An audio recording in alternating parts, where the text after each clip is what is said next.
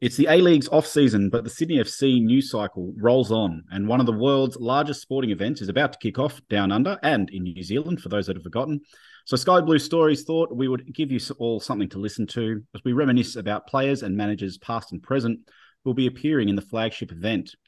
Tonight on Sky Blue Stories, we also welcome a shiny and new permanent host of the podcast in Michelle Morris, who's been welcomed online to great furore Michelle, are you feeling the love? I am feeling the love. Welcome, welcome. Welcome, welcome. We've got uh we've also got our regs in Sean and Jules joining us. Gentlemen, how are we? I'm good, mate. I'm good. Yourself? Good. Always good to get new blood and exciting exciting times to as you said, lower the uh, average age is pretty good there. Yeah. That was a good call. Big time. Sean? Yeah, I'm here. You good? You are, yeah. Just keeping up the the appearances, the the, the amount of caps. Check one, two. Check one, two. Yeah, I've, I've got the uh, most most consecutive record appearances in a row. I think it's nice. 150. How good? Try and How catch good. me. Well, you know what happened to Nathan Lyon in the in the cricket when when they announced his uh, all time record. no, no one week calf's going to put calf one week. I'm no, I'm no Zulo.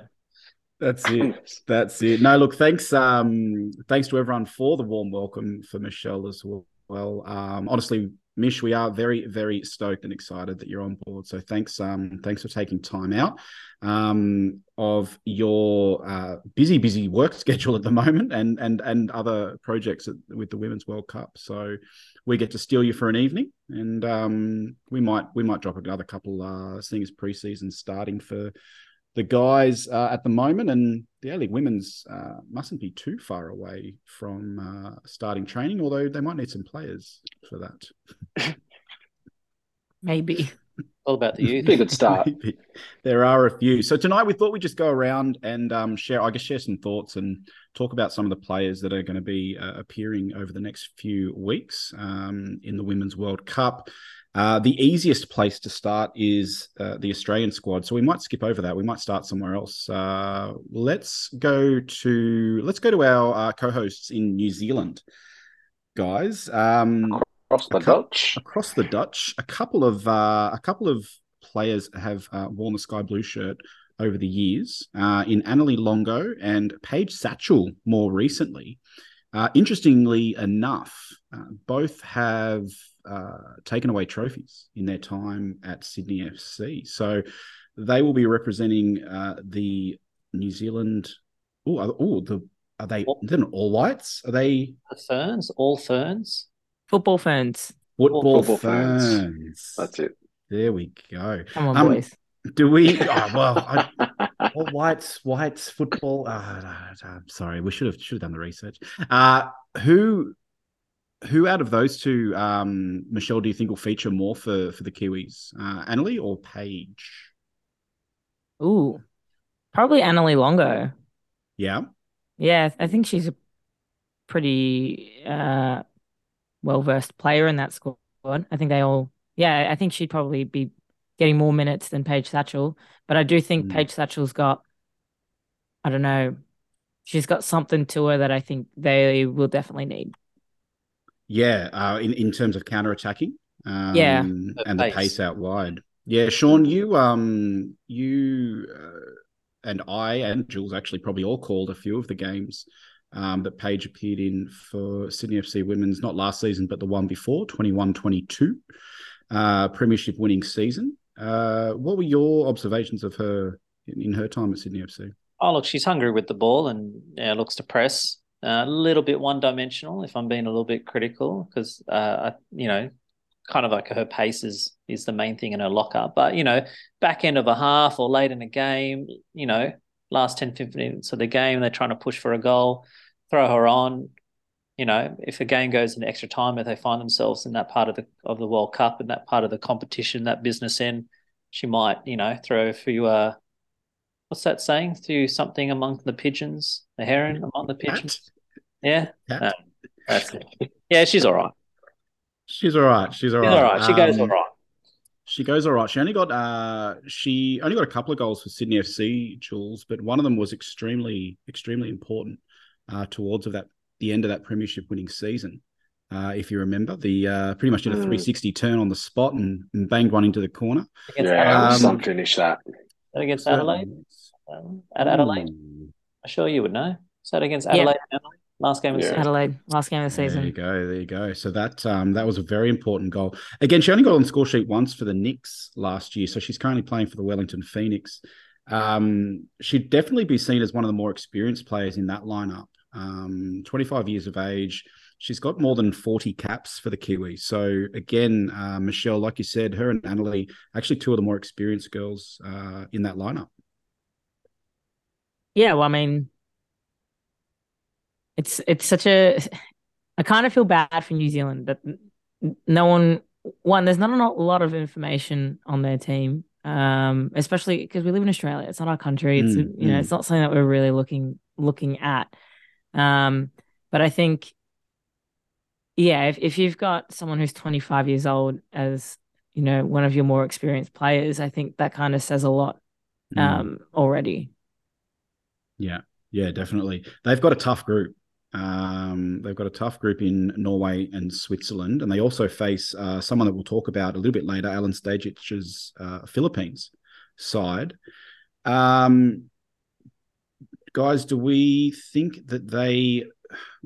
How do you think they go in that in that group versus Norway, Philippines, and the and Switzerland? Do you think they get a four points, three points? What do you think? I'll say two losses and and a win. Yeah, so you think they'll beat the Philippines? Yeah. Yeah. Jules, can you see them getting anything out of Norway or Switzerland? No, I actually don't think. Um, I think they'll finish bottom of the group. Ooh. Oh, I think. I think I've got a dark horse to, to to get through to the round of sixteen in that group. So, Ooh.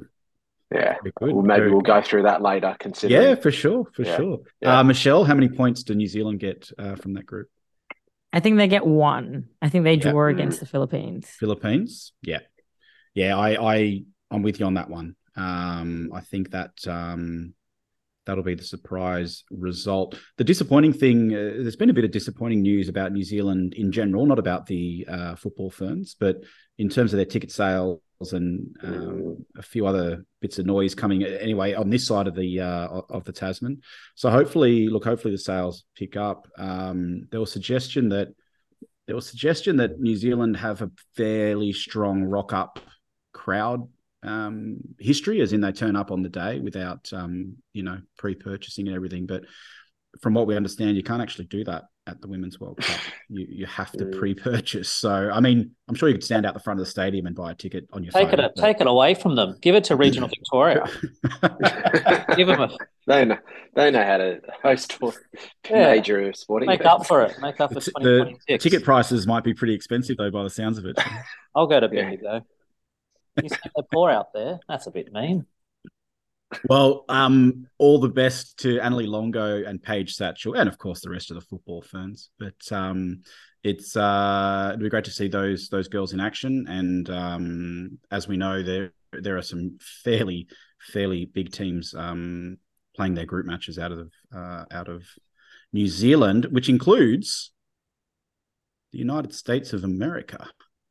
Mm.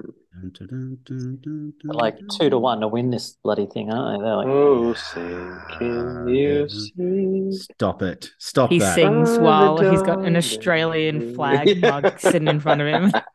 Get Roseanne Barr back out to sing that song. Shout out to shout out to my sister who actually, or my sister and my mum who just came back from Hawaii and bought me um, American flag underwear for some reason. Thank nice. I thought you were going to say an Australian mug. Like, that's a bit weird.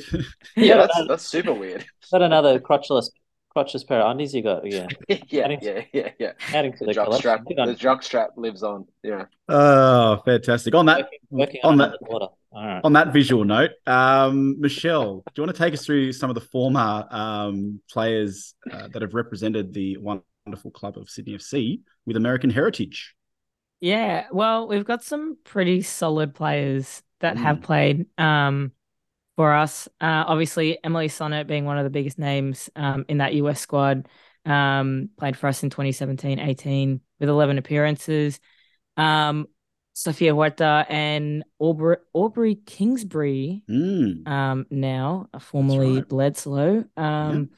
Both of them won uh, the championship with us. Sure. Um, Sofia Huerta was absolutely insane. Um, and of course, everyone's favorite American, Megan Rapinoe, with a whopping two appearances for the club back in 2011. Sky Blues legend, Hall of Fame. Oh, Hall of Famer. I just, I just need to put the hair on. yeah. yeah. Excuse my ignorance. But What was what was her not reputation, but how famous Mm. was she then? Oh, obviously she's very famous now. Achieved a lot on the field and a lot of her stuff off the field. But what was she? What was her notoriety back in 2011? Uh, to be honest, I don't know. I, I wasn't really around in that. Michelle time. was Like- five. You weren't born. I, I was in year 11 I- and not watching football.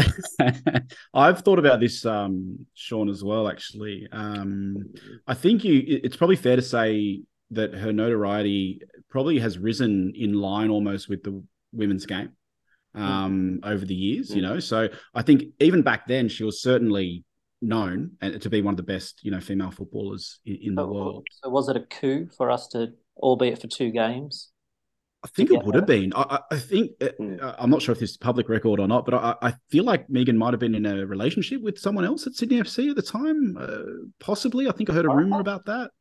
Uh, no, no, but um, and I think that sort of brought her brought her out um to play for the, for the club. I think that's what the connection was. Um, I think I've read that somewhere. I might be wrong. Um, but yes, certainly. Uh, the other one there, Emily Sonnett, who was a huge signing even then, six years ago, Mish. Um, but she's just risen. You know, her her star has uh, continued to rise.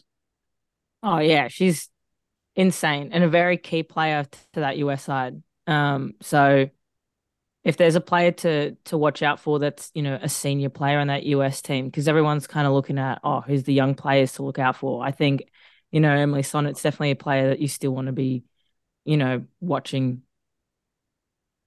you reckon, do you reckon she'll uh, orchestrate um, some good tunes? Probably.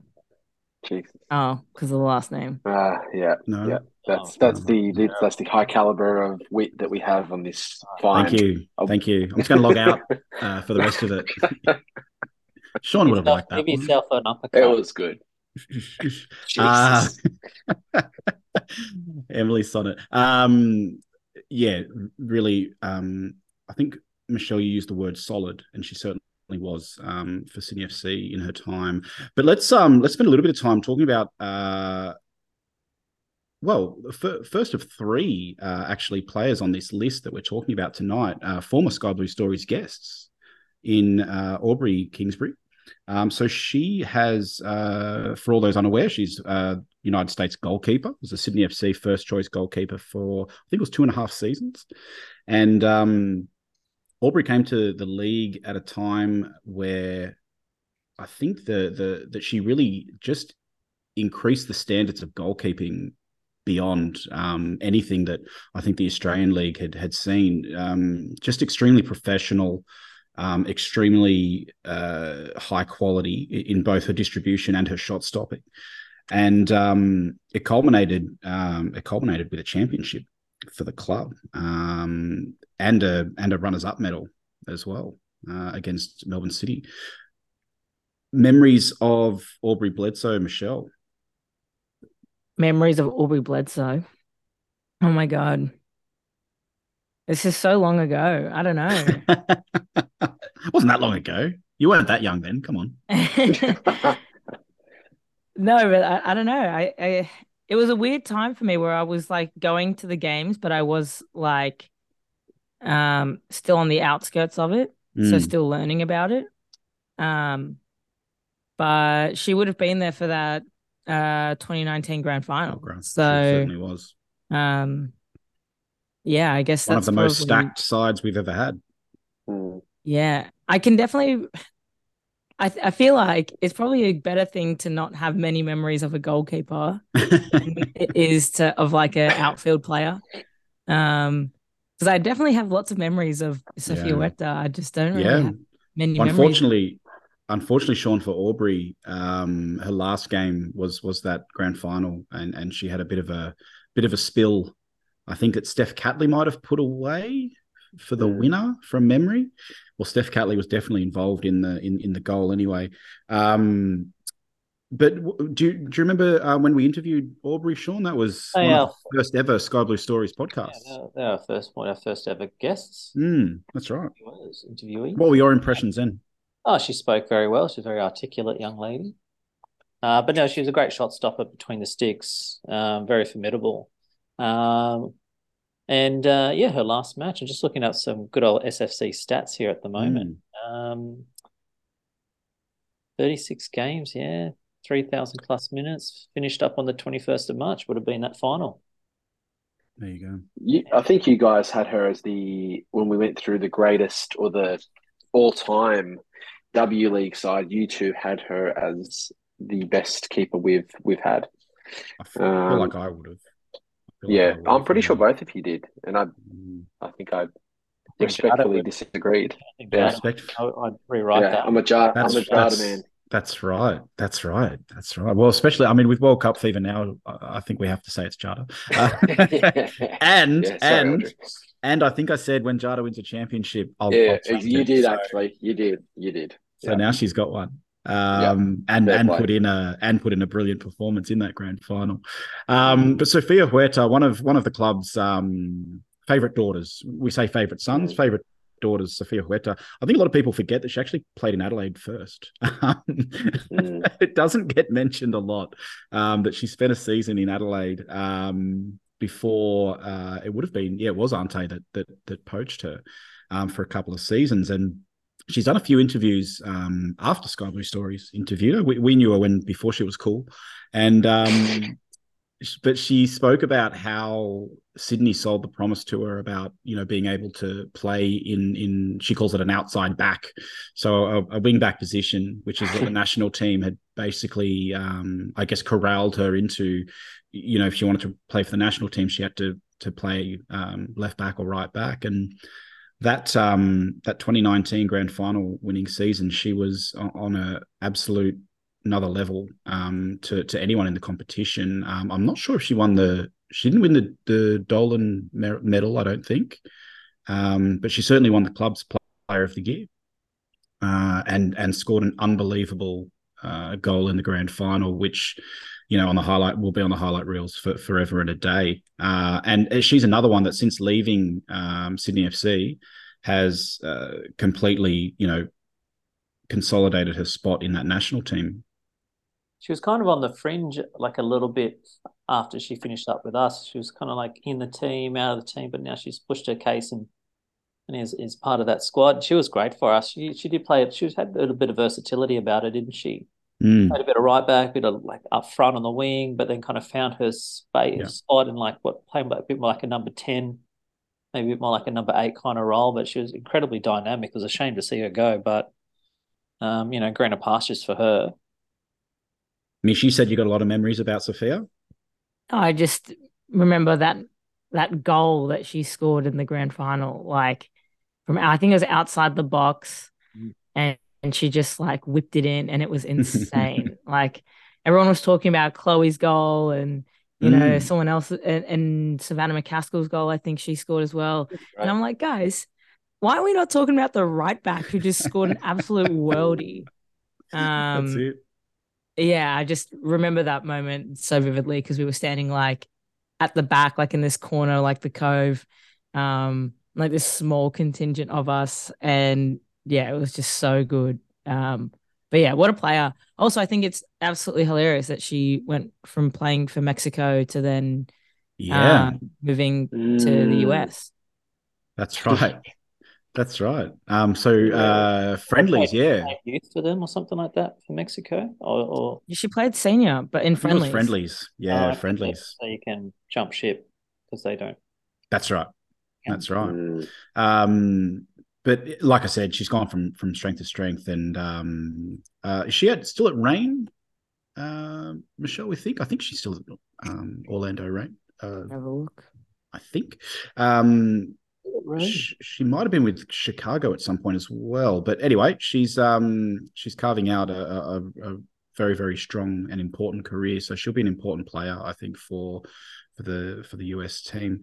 Um, she is still at uh, OL Reign. At Reign, OL Reign, very good. There you go. Um, a couple of a couple of players I've just you've just mentioned one, Savannah McCaskill, who has played for the senior team. Um, she was left out um, of this squad and hasn't probably hasn't gone on to dominate. I mean, she was she was something else for Sydney.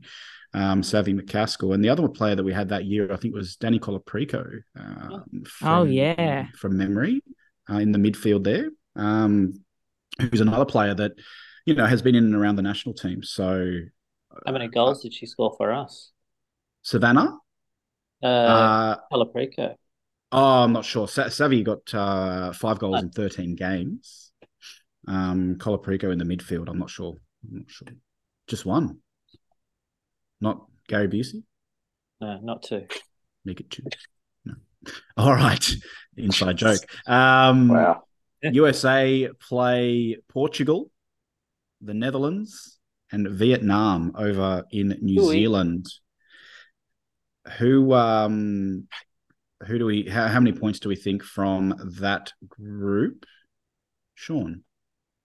Who did I got again? I, I zoned out for a sec. Port, Portugal, the Netherlands, Netherlands, and Vietnam. And Nam. He's too busy saying silly. Silly, yeah, Ronaldo. He's not playing for them. No, no. Uh, um, no. He's, not, he's not allowed near the women's team. yeah, he's still got that court order.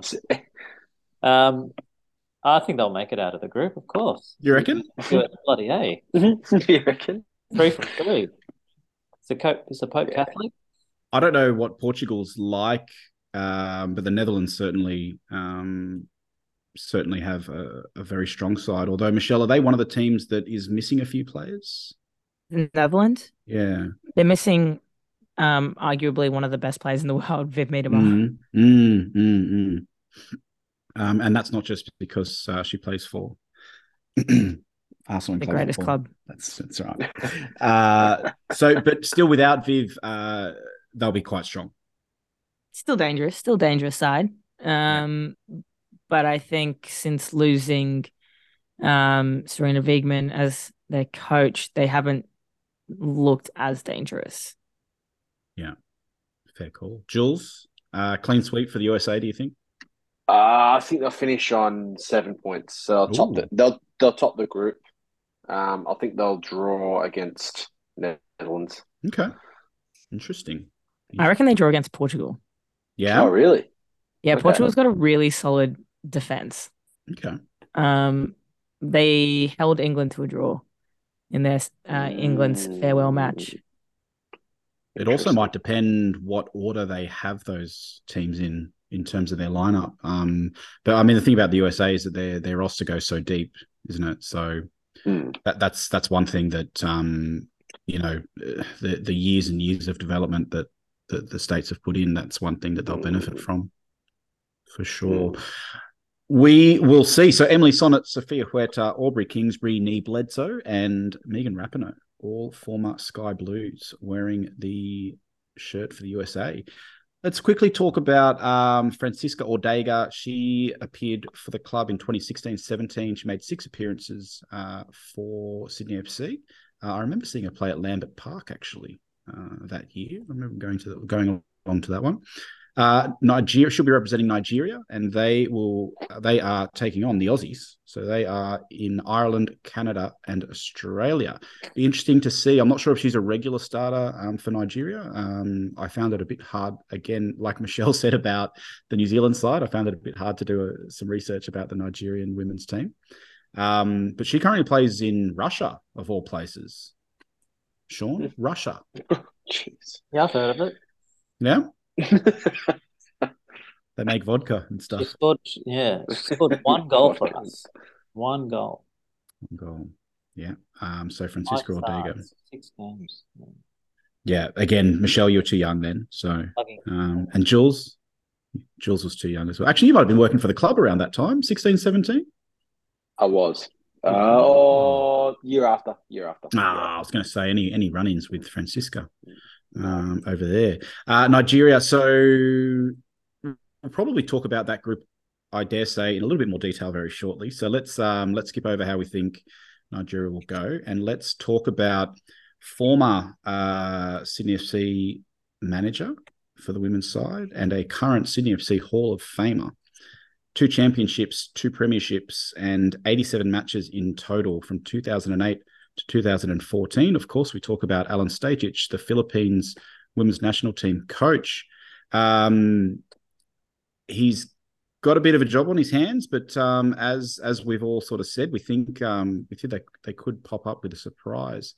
Uh, the job that Stadge has done uh, has been very well documented, um, certainly here in Australia, but also in the Philippines, where I, I, think you know he's he's slowly getting a bit of god status amongst the women's football aficionados over there, and I think his stocks are just continuing to rise after uh, he initially took that job on with the Central Coast Mariners, um, had some success, and then was appointed to to this women's national team job I think I, I heard the other day that their FIFA ranking has gone up 20 places in 12 months, uh, something similar to that, um, which is no mean feat.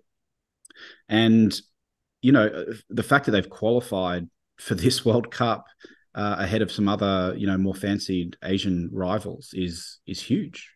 It's huge. Mm.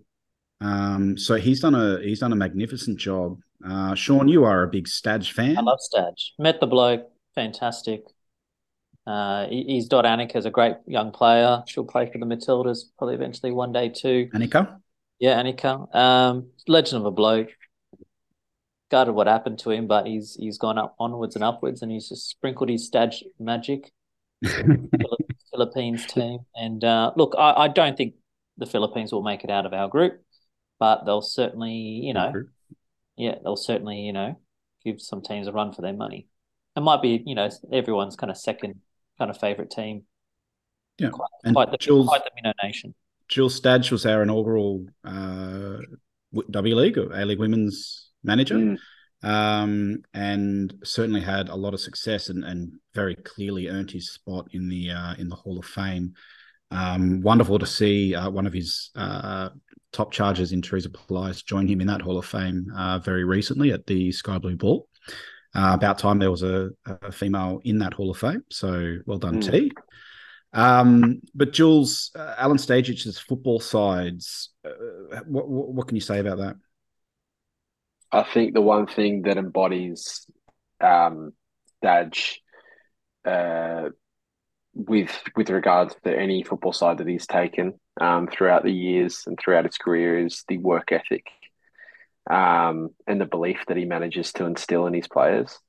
You only have to look at you know somebody like um, Joshua Nisbet, who's just come out of absolutely nowhere, and he was he was one of the best players in the league for me last year, um, and he continues to grow. So um, he was nothing before, not nothing, but certainly raised his stock. So that's mm-hmm. just an example of one player that he's been able to to help grow or help them achieve the their max potential. And I think that that's the beauty of Stadge is he manages to squeeze every little ounce of potential out of the people that really want to work for him. And he's very quick to separate the wheat from the chaff as well. Absolutely. And Mish, he's, he's gone on a bit of a uh, sort of Graham Arnold style uh, recruitment drive. He's he's pulled across a few A League women's players. Uh, Sarina Bolden, is it? And um, yep. Angie Beard. Yep. Um, how did they how did they go last uh, A League Women's season? You you were probably across a bit more of the the, the wider A League Women's uh, season than we were. How, how do you how did you see them perform? Oh, Sarina Bolden is insane. Um, I've been watching her uh, when I can in the NPL as well um, with the Stingrays. Yeah, and I think she was very sorry. They were very keen, or like a very um, important part to um, that Wanderers side because of how they commanded the field. And mm. like what I found very interesting was when they were brought into the squad, you had Sarina Bolden at the front and you had the Wanderers keeper whose name oh, uh, Jordan Bloomer um, at the back. And so you had two very loud people on either end of the field just kind of like communicating, which I thought was really mm. interesting. Mm. And it really helped, I think, that Wanderers side to kind of look a bit more like um uh, what's the word I'm looking for? Like consistent, I guess, and they Mm. just looked a bit more like cohesive in in the midfield. So, um, yeah, Sarina Bolden, really, really good player, standout player. She's scoring goals Um, for fun in the NPLW at the moment, isn't she? Yeah, like just killing it. fun. Um, and Angie Beard, another really solid player. I mean, obviously we'd come against her in against when she was at uh, Melbourne Victory. Mhm. Um, but and probably you know it is a bit frustrating that you know someone of her talent has defected over to another country, and obviously th- this is football. This is what happens. Like if you've got a chance to play in a World Cup Mm. for another country, why not take that chance? Like even if you're not going to win a game, or even if you're not going to win it at the end of the day, like it's still better than sitting on a couch watching it. So, Yeah. um, yeah, I think it, they'll do really well under Sage. Obviously, they've been doing pretty well. Um, the Mm. Philippines as a squad. I think the best thing about them is that they have like the lowest expectations in that group, really. Yeah, yeah, yeah. So Um, but like I said, uh, the, the the fact that they've qualified, you know, is is is enormous. Is an enormous achievement. So, and you're right, they'd be um, they'd be one of the lower ranked, lowest ranks uh, FIFA clubs um, on the FIFA rankings for sure. Um, so a huge job over there. But again, with the um, with the Staj connection, not only Sydney FC fans but Australian uh, football fans will be watching watching them with um, real close interest uh, over the next few weeks. What we've all been waiting for. Let's talk about uh, the Aussies. Let's talk about the Matildas and the former and current player. Um, play have played for Sydney FC as well as representing the Matildas. Sean, where should we start? Where would you like to start? Let's start from the bottom of the list. And one of my favourite players, although, you know, Shirley didn't appear as in as many games as somebody might think for so for those who watch our, our Sky Blue girls run around in recent years. Uh, in Everton, in Everton colours these days, Claire Wheeler. Um, he's a fantastic midfielder. Plays as what say as a ten. Uh, very dynamic. I don't. She won't necessarily start the games, but Mm. she's a very good option off the bench. Um, but who knows? Maybe she might get some game time against who would be, you know, maybe a Nigeria. uh, Who, who's in our group? Yeah, Nigeria, perhaps one of the, the the lesser teams of our group. But we'll time will tell. But yeah, I thought Claire was fantastic for us. Um, a really dynamic player, and um, yeah, and also Sydney Uni players too back in the day. I'm kind of you know, Um, somewhat affiliated with or associated with. She Was. won. She won Player of the Year that year uh, in 2020-21. So it was a short time at Sydney, um, but uh, you know, a very successful one in a premiership winning winning side. Michelle, Sean mentioned that you don't think she'll start. Do you think she should be starting, or or would you still have her sort of having that impact um, off off the bench, mm, or to stiffen things up in the midfield when we need it? I don't know. I think she's such a she's a really good player, but like you look at the Matildas midfield at the moment, and it's so stacked that like even someone like Alex Chidiac can't even get a start. Mm, mm. So, I mean, look, Alex Chidiac and Claire Wheeler are two very different roles. Like they they play Yeah. very very differently.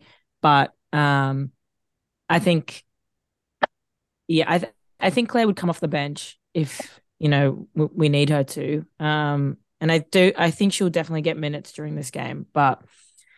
Um, whether or not that's starting, I don't know. I Tony, Tony has like 17 different game plans and he played like at least six of them on Friday. So and um yeah. Everton, Everton obviously liked what they saw um, because they extended her contract uh, last year. Jules, um, did you like what you saw from Claire when she was at Sydney FC?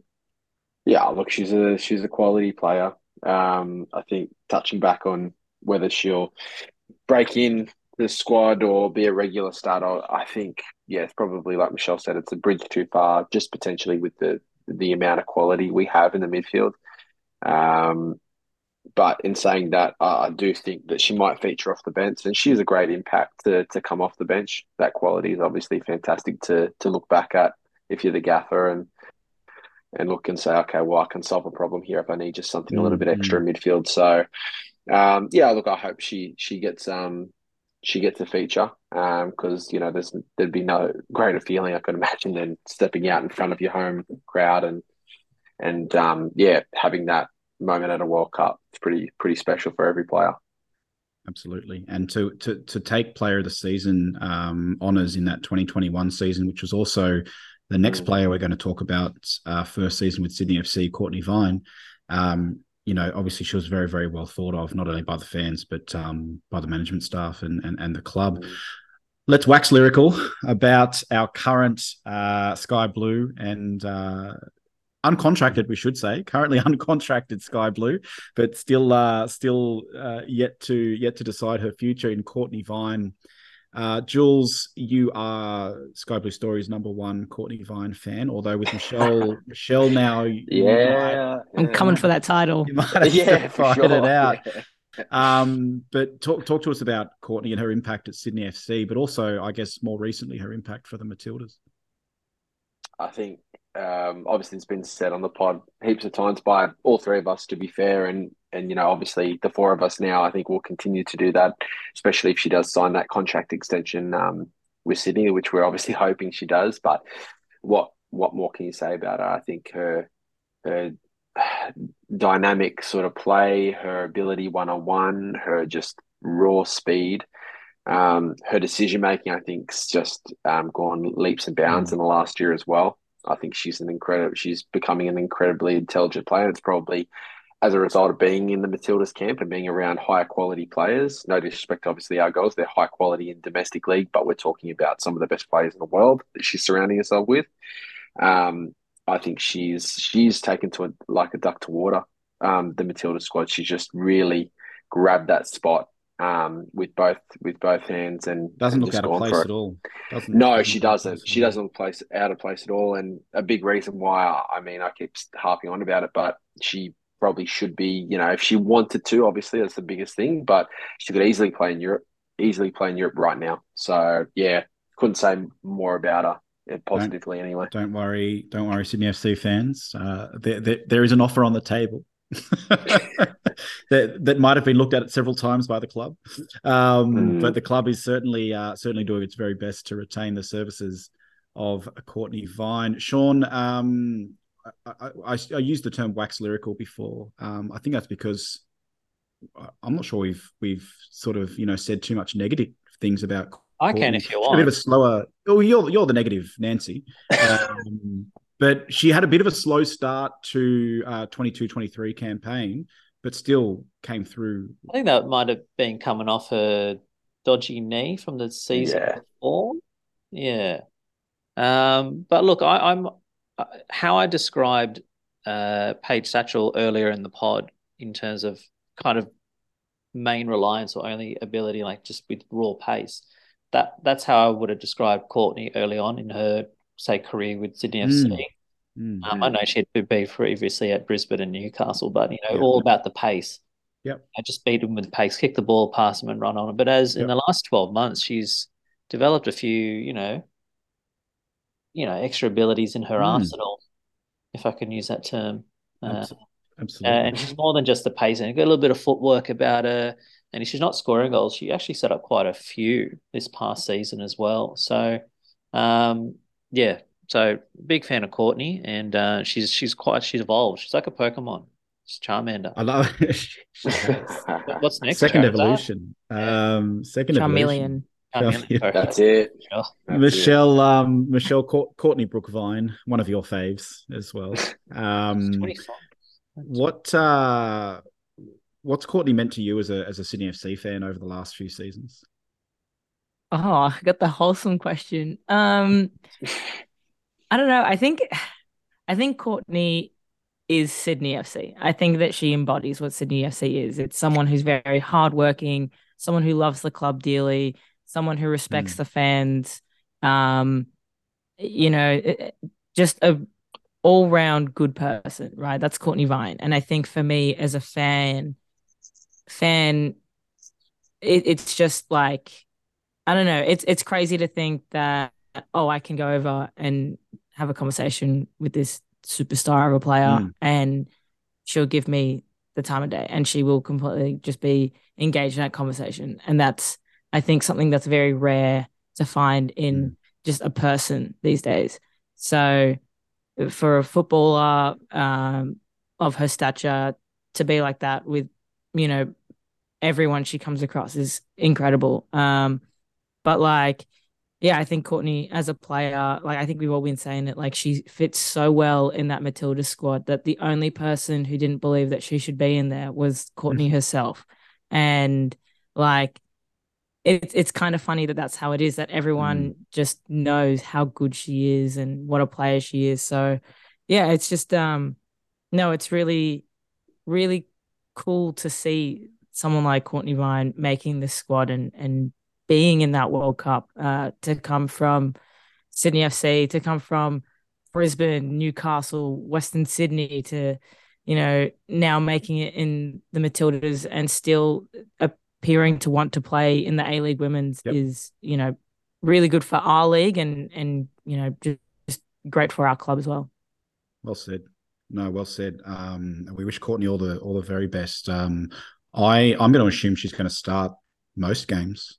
Um, she's she's worked her way into that starting role, and and you know as we've said, I can't remember if we said it on the pod already or or if it was um, beforehand, but uh, you know if she has a if she has a, a, very successful World Cup, I think I think we'll have a we'll have a battle on our hands to to keep her around, no matter you know depending on the size of the offers. But you know she, uh, she certainly certainly would not look out of place uh, in in the Women's Super League or um, or in uh, La Liga Fem. La Liga Fem is that did I say that right, Michelle? Um, uh, the league in Spain, the Spanish league. Uh, I think it's just Liga Liga Femenina. Liga Femenina. Ah, there we go. There we go. Okay, getting my now. Now, so now we've got Michelle. She can correct all of our, you know, Spanish mispronunciations. Que pasa?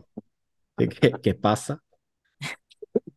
uh, uh, brilliant. Speaking of, um, I, I yeah, I, I, suppose personally, um, just on Courtney as well. Before we move on, um, again, someone that we interviewed, we had the pleasure of interviewing on Sky Blue Stories um, just before she made her first Matilda squad.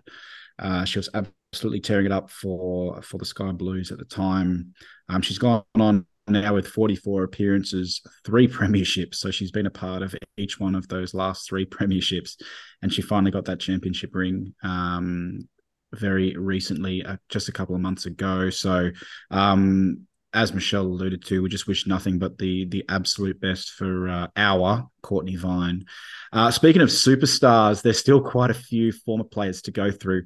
Um, let's talk about one of the players who's been at Sydney over a few different stints um, in her time. Most recently, again, was a part of that 2019 championship winning uh, game at Kogarah. And I talk about Alana Kennedy um, who's made 61 appearances for Sydney FC, uh, including that championship and also, uh, I believe it was a 2012 13 uh, championship down in Melbourne. Um, she's been and gone a few times. Um, Jules, she's she's had stints at other uh, A League women's or, or W League clubs, mm. um, but I think I think we all know that you know who her favourite club is. I don't think there's any doubt there.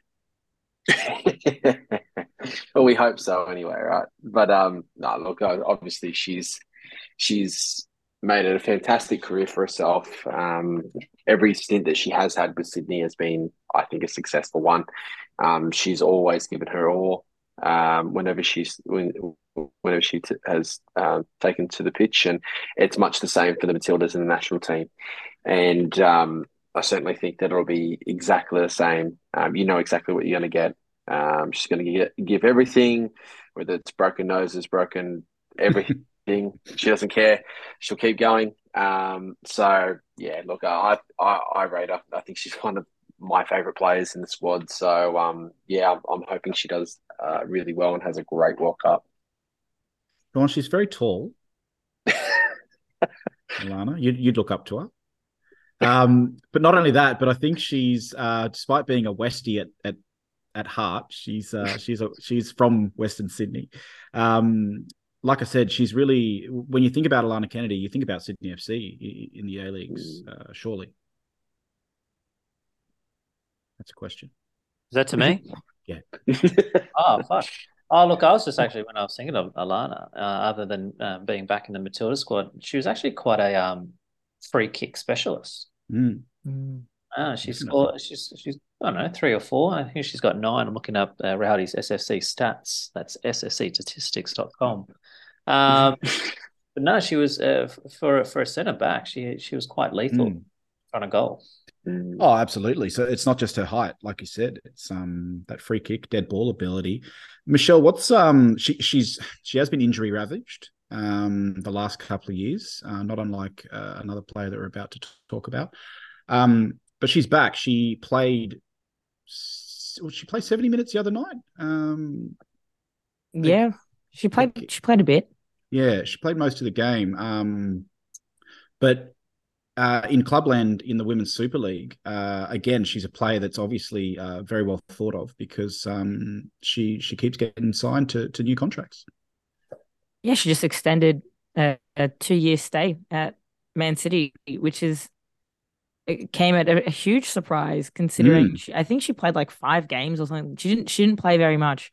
She was Yeah. plagued by injury all of last season, basically. Mm. Um, and it's the WSL. It's very hard to to get a spot once you know the managers decided his starting side. Why Hayley Raso and Mary Fowler struggled to get minutes as well. Um, but uh, yeah, I mean, it's good to see that she's fit. Um, and that she's playing. She looked really good. Um, against France. Um, she looked like Alana Kennedy from our championship winning side, Mm. um, which is obviously very, very good to see. Um, but yeah, you know, before we get too far ahead with Alana Kennedy, I just want to say I'm a bit worried that if there was ever a chance with, for you know any of these players to come back, I feel like she'd probably be going to Macarthur Mm. once they Yeah. get their women's team up and running. I didn't want to mention that. Yeah. but that is around the corner from uh, from the family home. Um, I, I believe she's like a uh, ambassador or something. I think you might be right. I think you She might does a lot of stuff with them. So but we don't we don't think about no, Macarthur women's team and Lana Kennedy. We just uh just the Sky Blues. Um she started at Tottenham uh and and yeah, even getting that move to Man City was was surprising, like you said, Michelle. But I, I think it might be even her physical attributes of being that tall, mobile centre half that that probably helps her stand out a bit. She she's she's played for a lot of clubs over the years. Um she's only 28 years old.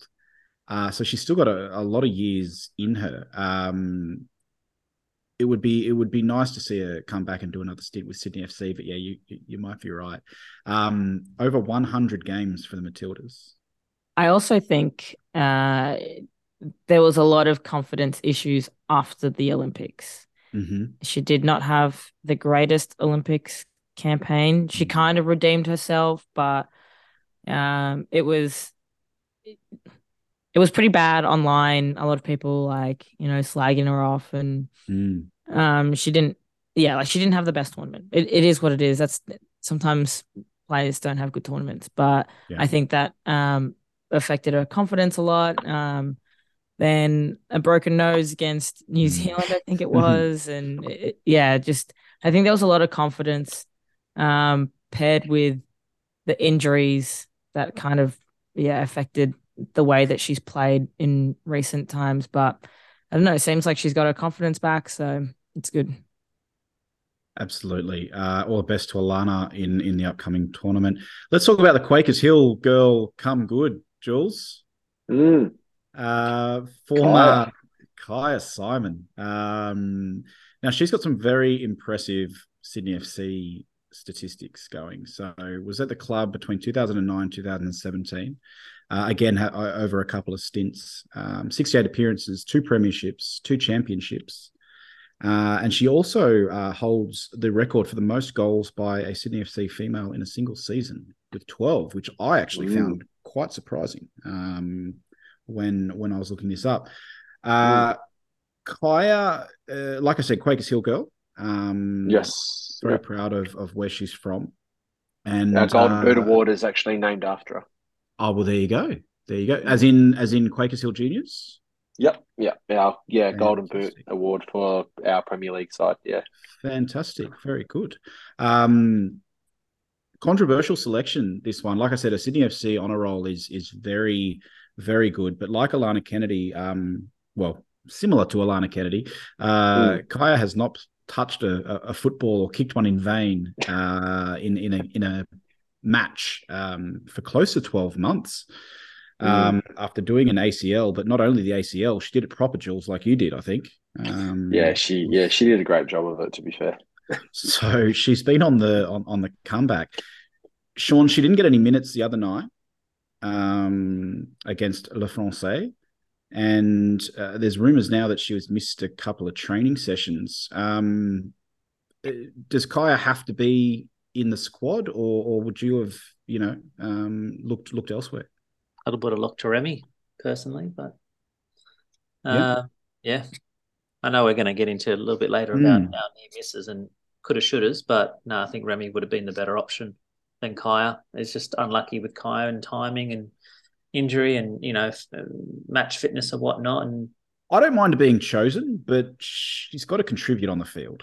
Yeah. Uh, you know, she she's. I don't think we can carry a chief vibes officer like Martin Boyle sort of thing, but at least he actually hurt himself, you know, in the in the warm up. Um, Michelle Kyah again, wonderful, wonderful memories in in Sky Blue, I'm sure. Uh, and again, she probably finished up a little bit um, before that timeline where you said you started to get more involved. But um, what are your thoughts on on? I'd be interested to hear your thoughts on the selection in the squad. Um. Well, okay. Firstly, the shushing uh, of the Melbourne victory supporters and when she scored was great. Um, it, I think, yeah, like I, I was making this video just for myself, uh, trying to find like winning goals of um or important goals of grand finals, and then that mm. was one there, and that's great. It's it's great. Um, but in terms of Kyah in the squad, I've been really negative about this for a really long time because I think I was just really salty that Remy wasn't chosen. Um, in my opinion, thinking like Northern Kyah Beaches Mafia. In Northern Beaches Mafia. Kyah hasn't played in in eight months. She's been out with injury. She's not match fit. She's not um fit fit and like yeah you know remy has you know up and left this country had gone and played for the worst team in sweden mm. um came back dominated then went overseas again played for a team that was in a relegation battle got out of it while playing out of position out of position um and has done everything she can and doesn't get selected. And I was like, but Kyah does. And I was like, yeah. I was really annoyed. Um, but it's one of those things as well that I had I listened to another podcast um talking about uh in the lead up to this and uh, the World Cup and and the squad selection and they were saying that like I, I think it was Amy Chap- Chapman talking in fact and she was like I've been in that position where like you don't know if you're going to get back to playing mm. um, because you know you you are coming back from an injury, but you want to go on to that tournament um, and to get selected, it feels like you don't deserve to be there, kind of thing. And mm. she kept going on about like that Kyah is a really important player to the squad in terms of just how she plays and what she can provide, and she's a big game player, which will probably come in handy. And I think mm. Remy while I love Remy and think that she's an incredible player, and it's so unlucky that she wasn't selected, not even to be in the training squad, um, I think that she hasn't got that experience of being a big game player in a big tournament. Um,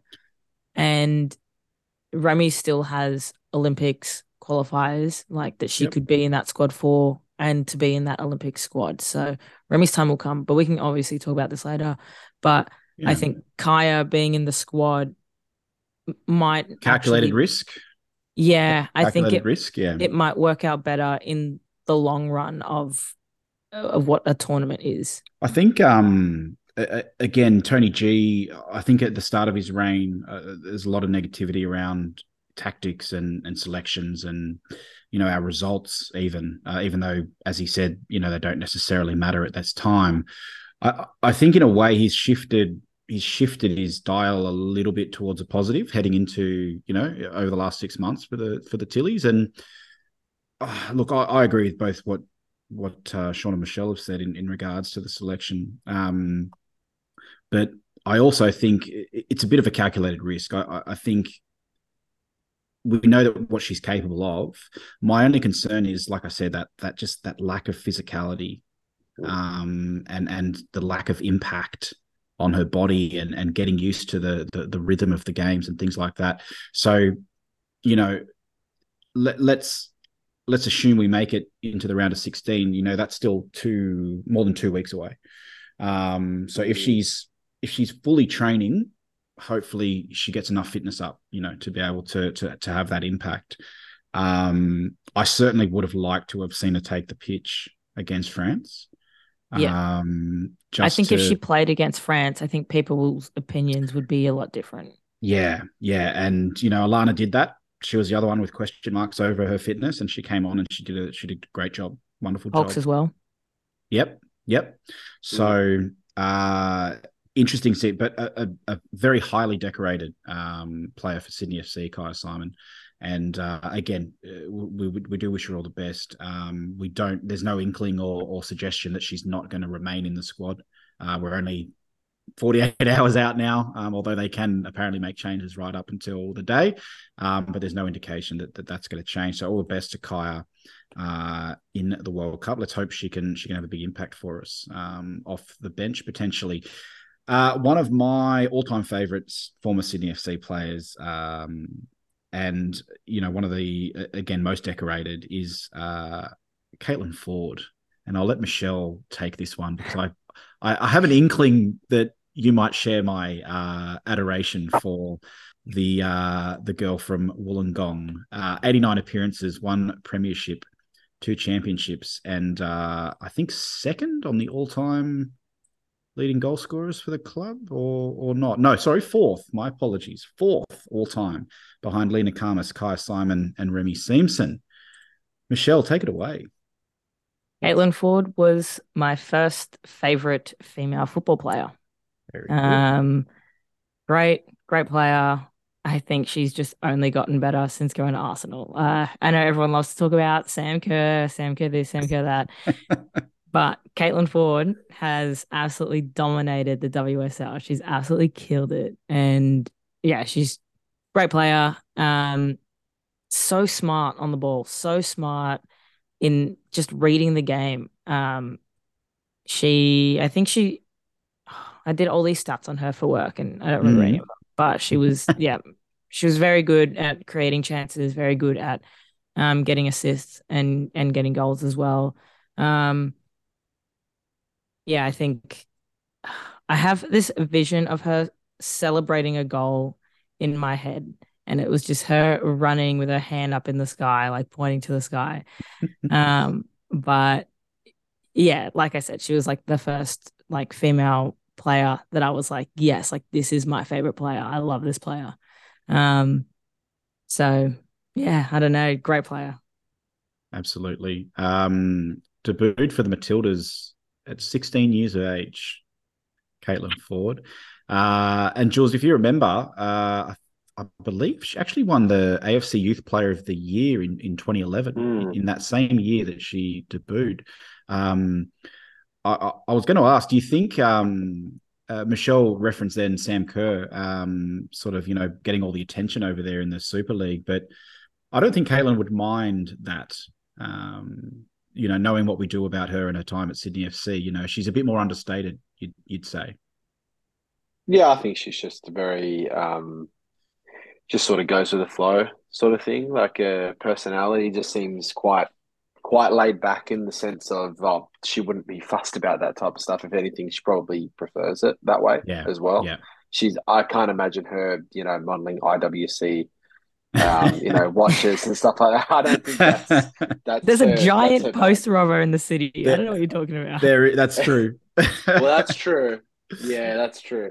I don't know, but uh, look, I, I look, I, I, agree. I think she just sort of likes to get on with it and just do it. Not that any, uh, you know, obviously any advertising or or you know sponsorship or any sort of stuff like that is is to be frowned upon. But I just feel like yeah, she'd uh, she just likes to play football and yeah. um, she's very, very, very good at it. And she, like Michelle said, um, I think she is sort of underrated a little bit. Um, I think she'll be incredibly important for what we do. Um, six, the level of success we'll have at the at the World Cup. Sean, Caitlin, uh, again, I remember having several conversations with you over the years going to watch the girls play um, about just how good she is at cutting in, um, either from the right or the left. She's deployed on on both sides. I'm not sure if Arsenal do something similar with her, Michelle, but um, certainly at Sydney, she was someone that could play anywhere in that front line. And um, she's one of the many players that sort of had that, um, you know, um, NWSL um, career, I suppose. So used to go over to the States, come back to Sydney, go over to the States, come back to Sydney. Um, but like I said, I, I remember you and I uh, talking very, very positively about Caitlin on many, many occasions. Maybe when the rest of the team weren't quite performing um, to the standard. What What are your memories of her at Sydney FC?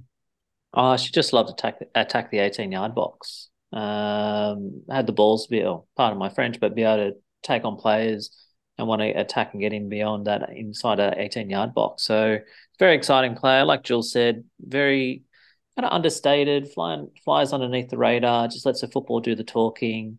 Um, and and yeah, absolutely fantastic. So she'll be an absolute uh necessary. Like she needs to be going well in order for mm. the Matildas to get out of their group and and hopefully find their way into a grand final.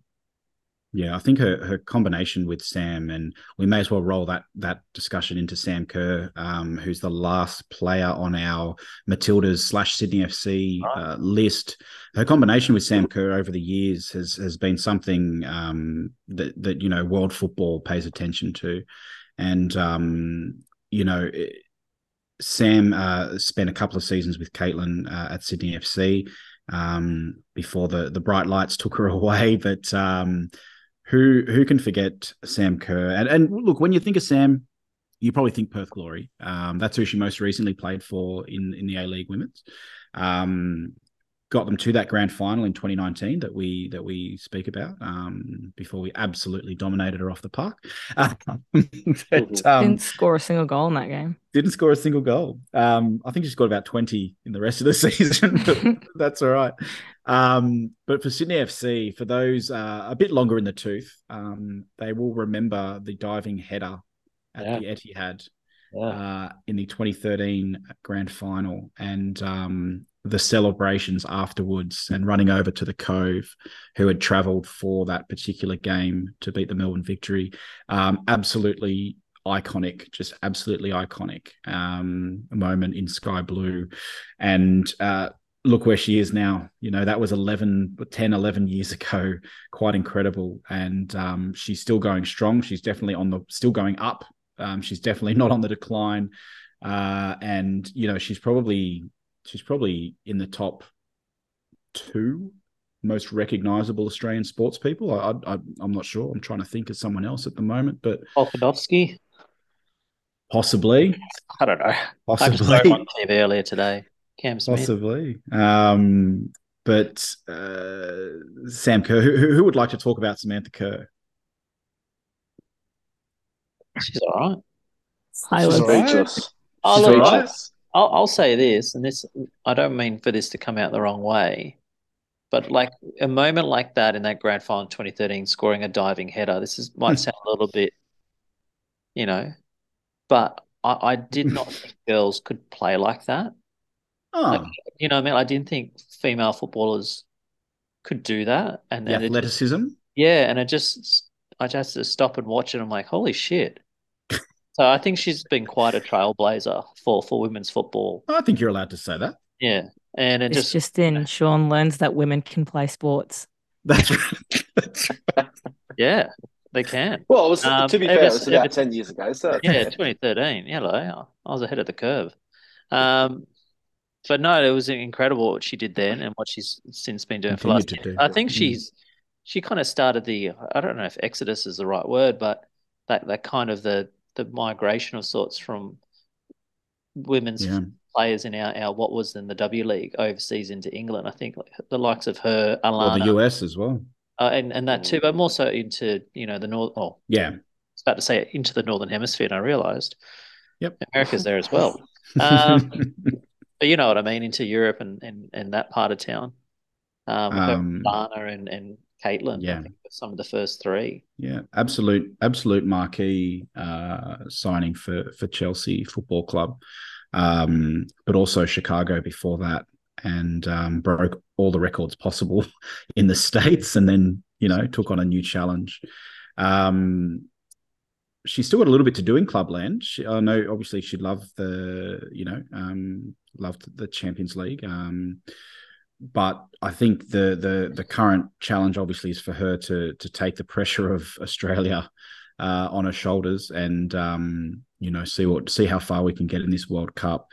It's going to be our best chance. Let's be honest. Um, it's it's uh, oh, I would definitely say it's a golden generation of of Matildas that we're we're looking at at the moment and that we're talking about.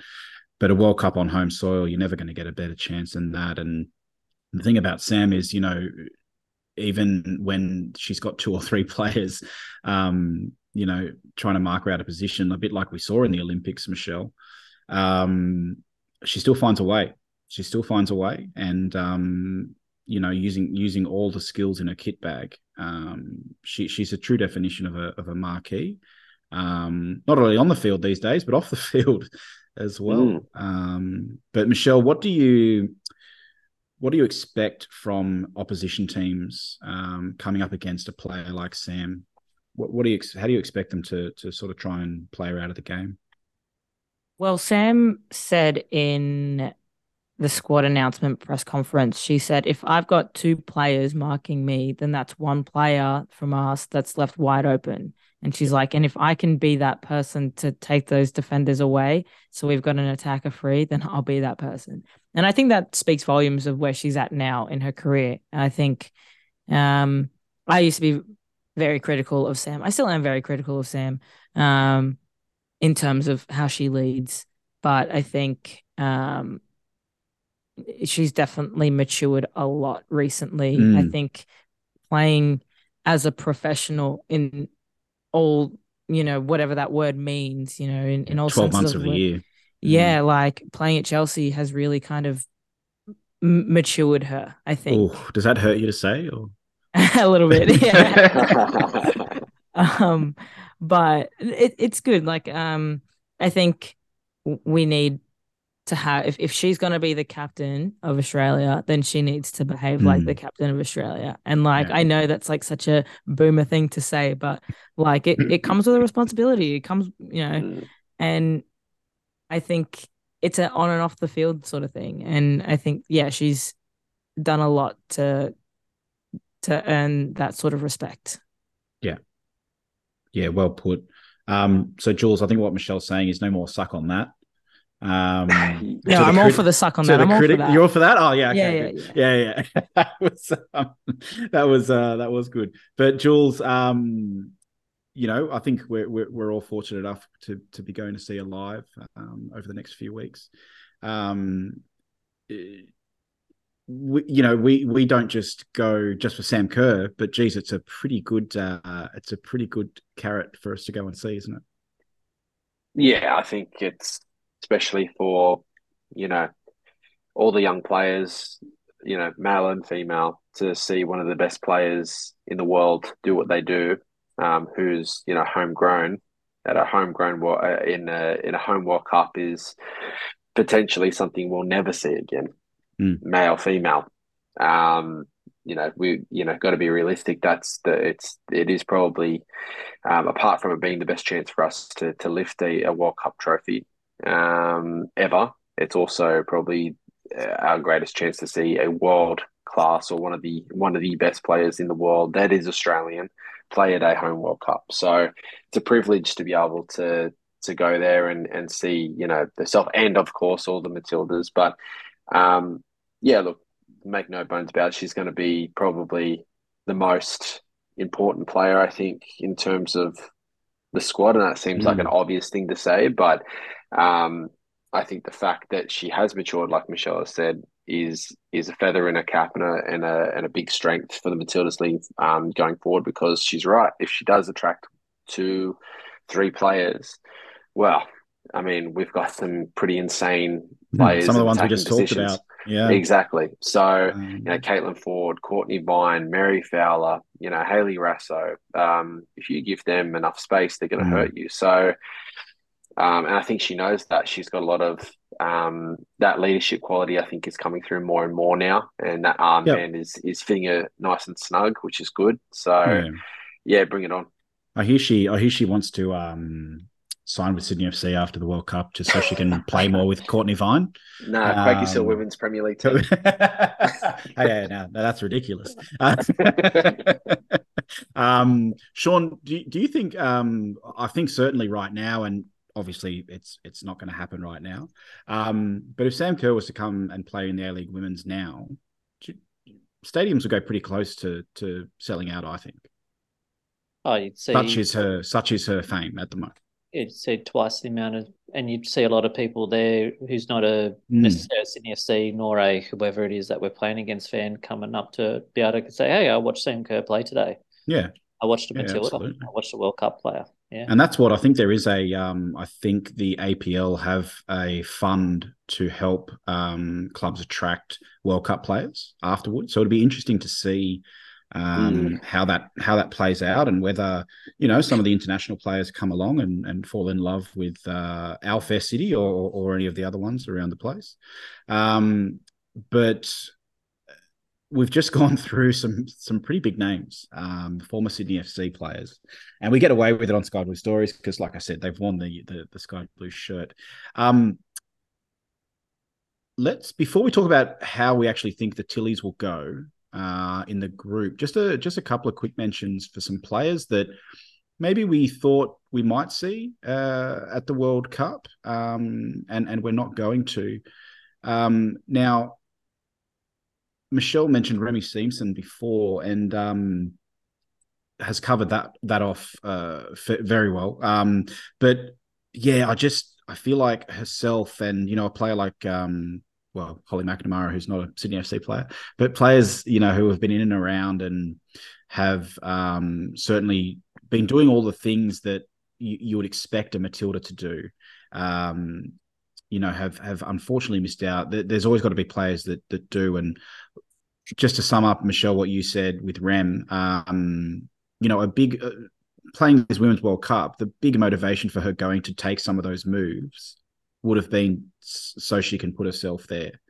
Um, that hasn't materialized. Um, unfortunately, like I said, some players have to miss out, but she she must be feeling pretty hard done by. I would, I would dare say. I think so. I think she's done everything that she can and then doesn't even get in that training squad. There's there's two train on players, I believe, in Amy Sam, Amy Sayer and Jada Whyman, who were in that Mm. camp. Um, and I think if we're looking at okay, who's the player that's you know potentially going to be injured and won't be able to play Kyah Simon. Who can we get to replace Mm. Kyah Simon? Are we going to choose Amy Sayer, a midfielder, or are we going to choose Remy, who is a forward, Goal scorer. um, a goal scorer? And they've gone with Amy Sayer, which is Mm. not to disrespect Amy Sayer at all. I just think that they're very different, Different. positions. yeah, and different it composition. doesn't- Doesn't make much sense to me, but yeah, um, frustrating for Remy. Frustrating for Remy. Sean Remy had a stint at Sydney FC uh, last season, um, and again picked up where she left off. Um, scored a course. famous goal at Marconi Stadium. with, with, 10 players after that. Uh, Atrocious red card to Nat Tobin. oh, Mm. yeah, was ridiculous. But yeah, Nat had it coming. No, no, no. She, but yeah, and then, she, and then she heads off back overseas. But look what what she can do. She doesn't. She only needs you know half a chance and puts it into the box outside the box at a quite a difficult angle. But Mm. yeah, like what Michelle said, could have should have been there. It would have made sense just in that train on squad, like for like player. But uh, you know, although the Matildas are in good form leading into this World Cup, I've left. I've I've been scratching my head on a number of occasions with with Tony G's decisions and choices across his tenure as Matilda's coach. So for me, it's just another one of those like, huh, really? Oh, okay. It's just Tony being Tony. Yeah. Yeah, no, fair, fair enough too. A couple of other players, um, I will say former, uh, former players, both of them, because uh, Deborah Ann De la Harpe Jules has Mm. traded the Sky Blue um, for I'm not I don't even know how to say this Danish club Horge Korge Korge K O G E. We'll go with, Um, yeah, cool. We'll go with that. That So good. she's uh she's signed a contract. She's off over there. Um, was talking to Michelle about this when Ireland did their announcement video. It was the first name I looked for, and and I actually looked for it two or three times Mm. because it wasn't there. Um, after she went over and played in. Uh, now I don't know if they were friendlies or if they were qualifiers. I think they were just friendlies. Uh, Friendlies, I yeah. believe. Yeah. So got on the pitch there and and, and made her debut for the Republic of Ireland, and, and to not get selected, I just. She, it seems like she was a player that the, the, the coach was obviously bringing in to have a look at. Jules, I but- reckon. I reckon she trained too rough. They said, "No, no, you're out. maybe, I don't like it like this." She put in a challenge on Katie McCabe or someone. Um. Jules, Jules Deborah Ann uh, burst onto the scene at Sydney FC uh, in 22 23 and became a really important player Mm. for us. Yeah, she did, and she's yeah. I, I agree. I think when when it obviously got tweeted out, and I think there's a few um, Sydney accounts that retweeted it in disbelief that you know Mm. Wasn't in the wasn't in the squad, and yeah, it's you know I share that sentiment that you sort of it's a head scratcher because why would you bring someone halfway across the world um, from where they are currently um, to obviously play in these friendlies and then not to select them when they've obviously I mean from all accounts she did well. So um, yeah, it's an interesting one, I suppose. Look, at the end of the day, there's only 23 spots, and maybe there's you know 23 quality players that were just or the the players in her position were just that little bit little bit better Mm. or, or whatever it is or more form or playing elsewhere. Look, I, I confess I don't know enough about the the Irish national yeah. women's team. I, uh, yeah. Um, so it could be complete ignorance on my behalf, but yeah, it certainly was a bit strange because we know how good she can be Mm. and how important she was for us. So yeah, it's a shame that we're not seeing her um obviously take the pitch in two days' time. Potentially a good thing, Michelle, that she's not tied to Ireland now, um, being friendlies. Um, she's a bit of a late bloomer. Um, and when we say a late bloomer, you know, she's 23, which is quite young in football terms, but in, in terms of women's football, um, you know, I think she debuted for Perth Glory uh, when she was 20. So it, again, even that is is considered, you know, not not super young. Um, is she someone that you think could could reach the quality of the Matildas one day? Yeah, definitely. I think her biggest problem is minutes, is that she doesn't play, doesn't Mm. get many minutes. Um, so I think, yeah, that's the It's what she's gone looking for. yeah, and I don't know. I feel like maybe if she stayed, she'd probably get minutes now with everyone Yeah. leaving. Well, that's right. So, um, but she came in and did a great job when Charlotte McLean broke her yeah, cheek. it was Um, insane. It wasn't. Look, it wasn't like Charlotte never left, but she you didn't notice much. Um, I, I thought she did an outstanding job. Yeah, I think so too. I think she was really, really solid, and I, I think maybe that's the thing that she does need to find somewhere where there's an open spot there because at the moment it doesn't look like Charlotte or Nat Tobin is going to be leaving. But I guess the other issue is is that you know we need depth, and it- sucks that now we've just lost a bit of depth in our squad. Yeah, yeah, definitely. The last, um, the last unfortunate one, and and this one still, this one baffles me a little bit. Um, former Sky Blue uh, favorite Ali Green, uh, not selected for the New Zealand women's squad. Uh, like I said, baffles me. I, I don't know if there's an injury there. I don't think there is. I saw her; she was doing some training recently. Um, her stocks were never higher when she she left Sydney FC a couple of years ago, and she made the decision largely, and she was quite open with this. She came out and said, "Well, she hasn't heard from the Matildas, um, and you know she needed to take her best chance to represent, um, you know, a country with that she's obviously got heritage with at, at, at a World Cup." So th- this one, this one baffles me a bit, Michelle. Do you have any inside goss on on why Ali Green hasn't ended up in the in the squad? Um, it sounds like she um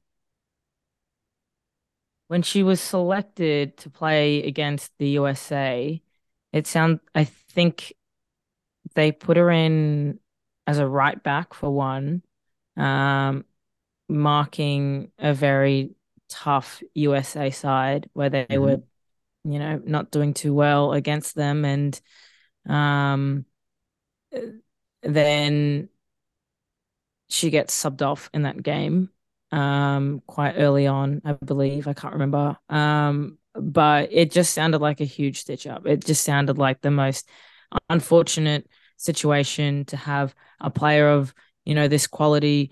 You're going to leave her on the bench for all these other friendlies, and then you're going to play her against the number one team in the world, and then you're going blame, to blame yeah yeah, put the blame on her, be like, oh, it's your fault you played bad. Um, I don't know if that's how it went down. No, no. Um, but... but... I think uh, from the outside perspective, it's kind of what it looks like. Um, mm. I, I, yeah, I feel really awful for someone like uh, Ali, who's a great player, great person. You know, struggles to find minutes overseas, mm. struggled to find a national team um, that would see her worth and you know, in an ideal situation, she would be playing for us and in that World Cup squad mm. over some others. Mm. Yeah.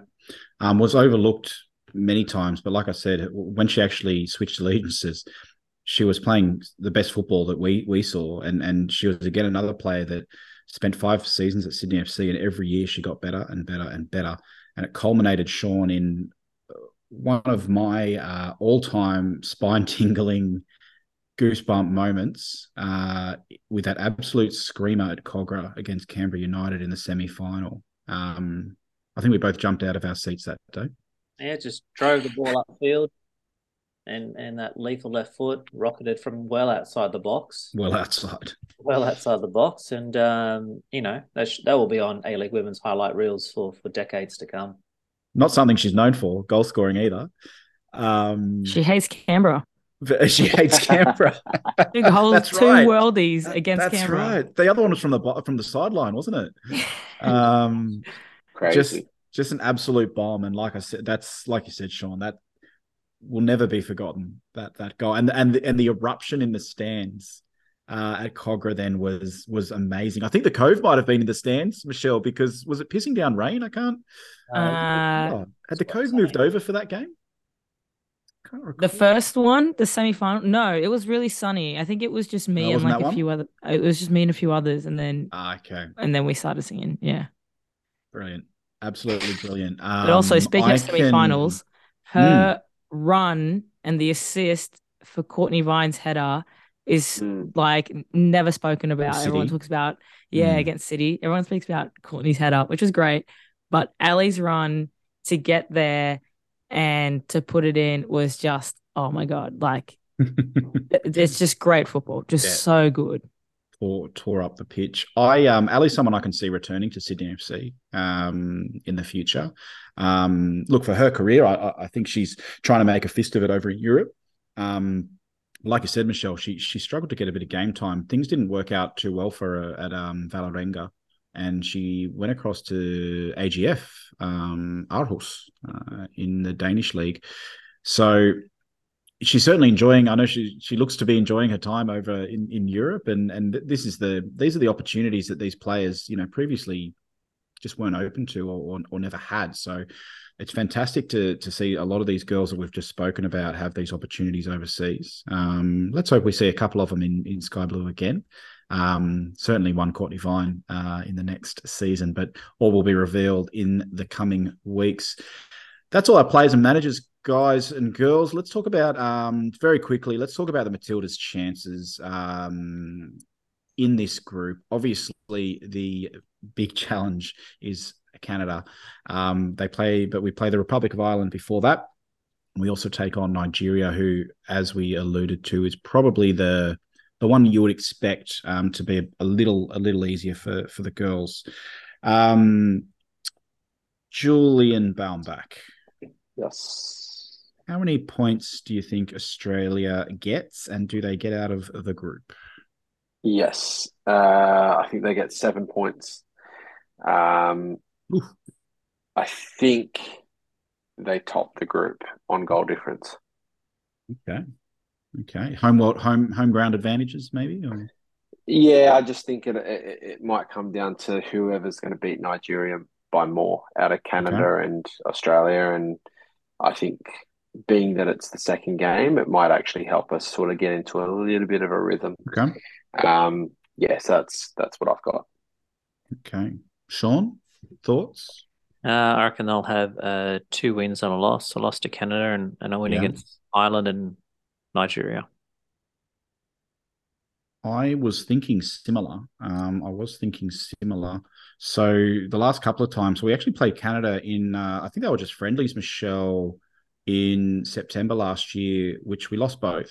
Um, so it was a two-one and a one-nil results. I um, I get a feeling that that Canada have got some some very very experienced players uh, and some very very good players. I just feel like they might sort of catch us a bit not unawares because they're obviously the powerhouse in the group, but I just think they might they might match up with us pretty well. Um, and and like Jules sort of you know said, we you think we'll be on a bit of a high with with Ireland and and Ireland's no easy beats either.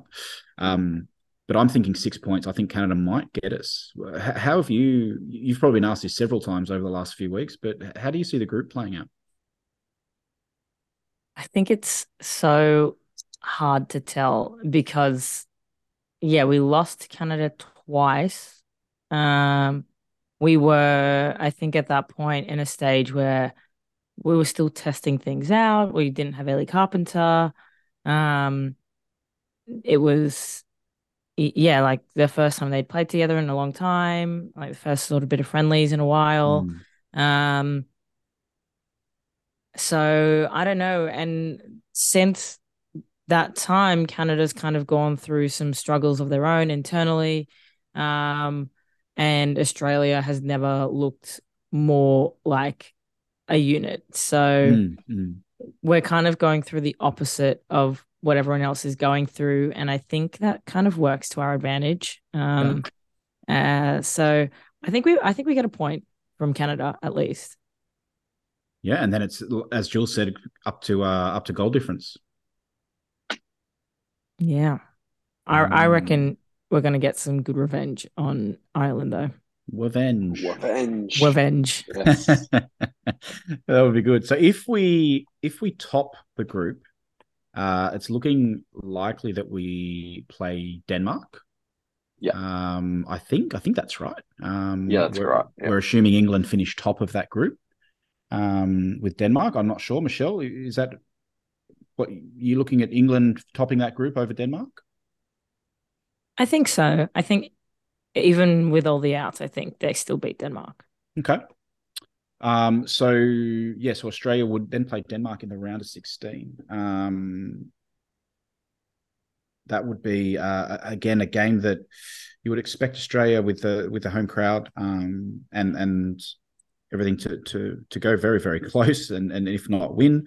Um, the potential quarterfinal then uh, would be potentially we're looking at several obviously potentials, but that could be where we actually match up with France again. Yeah, that's what I've Um, got. Yeah. Okay. So there's a lot of ifs, buts, and maybes over obviously over the next few weeks. Hopefully, most people are listening to this uh, on on Wednesday or Thursday before the Tillies kick off their campaign. Um, I've really enjoyed our uh, little Sydney FC uh, reminiscing podcast, guys. Um, I guess w- one last question, um, and I'll start. Who should I pick on? Let's pick on the new girl. Oh. Let's pick on the new girl first, Michelle. Um, of all those players that we spoke about, or the former Sydney FC or current Sydney FC uh, related people, who do you think has the biggest effect on this World Cup? Of the Sydney FC girls. Yeah, Uh what in Australia or all the teams? all the team, any of All any of the former Sydney FC players. Okay.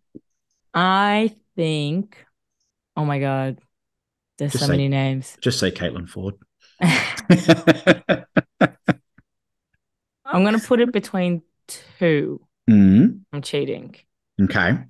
I'm gonna Oh. say. Honorable mention, or are they equal? I'm gonna say. Okay, no. honor- One's an honorable mention. Okay. I'm gonna say Sam Kerr is definitely gonna be the one with the biggest impact. Okay. I'm gonna say Sofia Huerta is gonna have Ooh. really good tournament. That's what I. Okay. Think she's gonna surprise a lot of people. Yeah. Interesting. Not us. She won't surprise us. No, no, because she- they won't make it out of the group. That's right.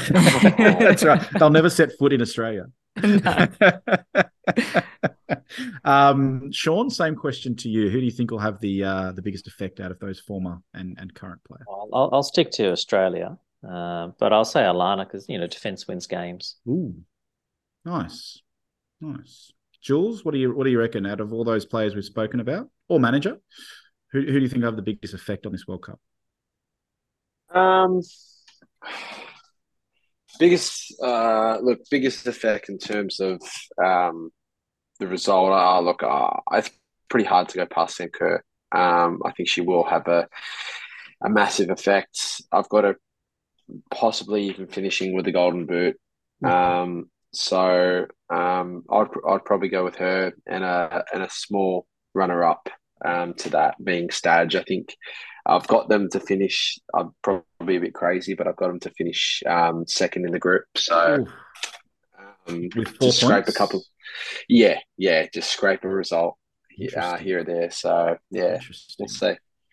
Very good. I've uh, I've gone with one of the obvious ones. Uh, I think Caitlin Foord. I think she's been spoken about a lot um, in the media uh, uh, about you know her, her impact and that attention that Sam Kerr is going to get, um, both from opposition teams, um, but but also you know again the media. I think Caitlin will will absolutely be more than comfortable with that, and I think she's really going to shine and and absolutely turn it on um, with you know some assists and, and some some finishes as well cutting in so um again a player that i would absolutely love to see back at sydney fc one day in the future Mm. guys that's been uh that's been the sky blue stories sydney fc women's world cup wrap um that we thought we just put out just to you know we we, we have to acquaint ourselves as well, get used to the chemistry of uh, of, of our new regular host, Michelle.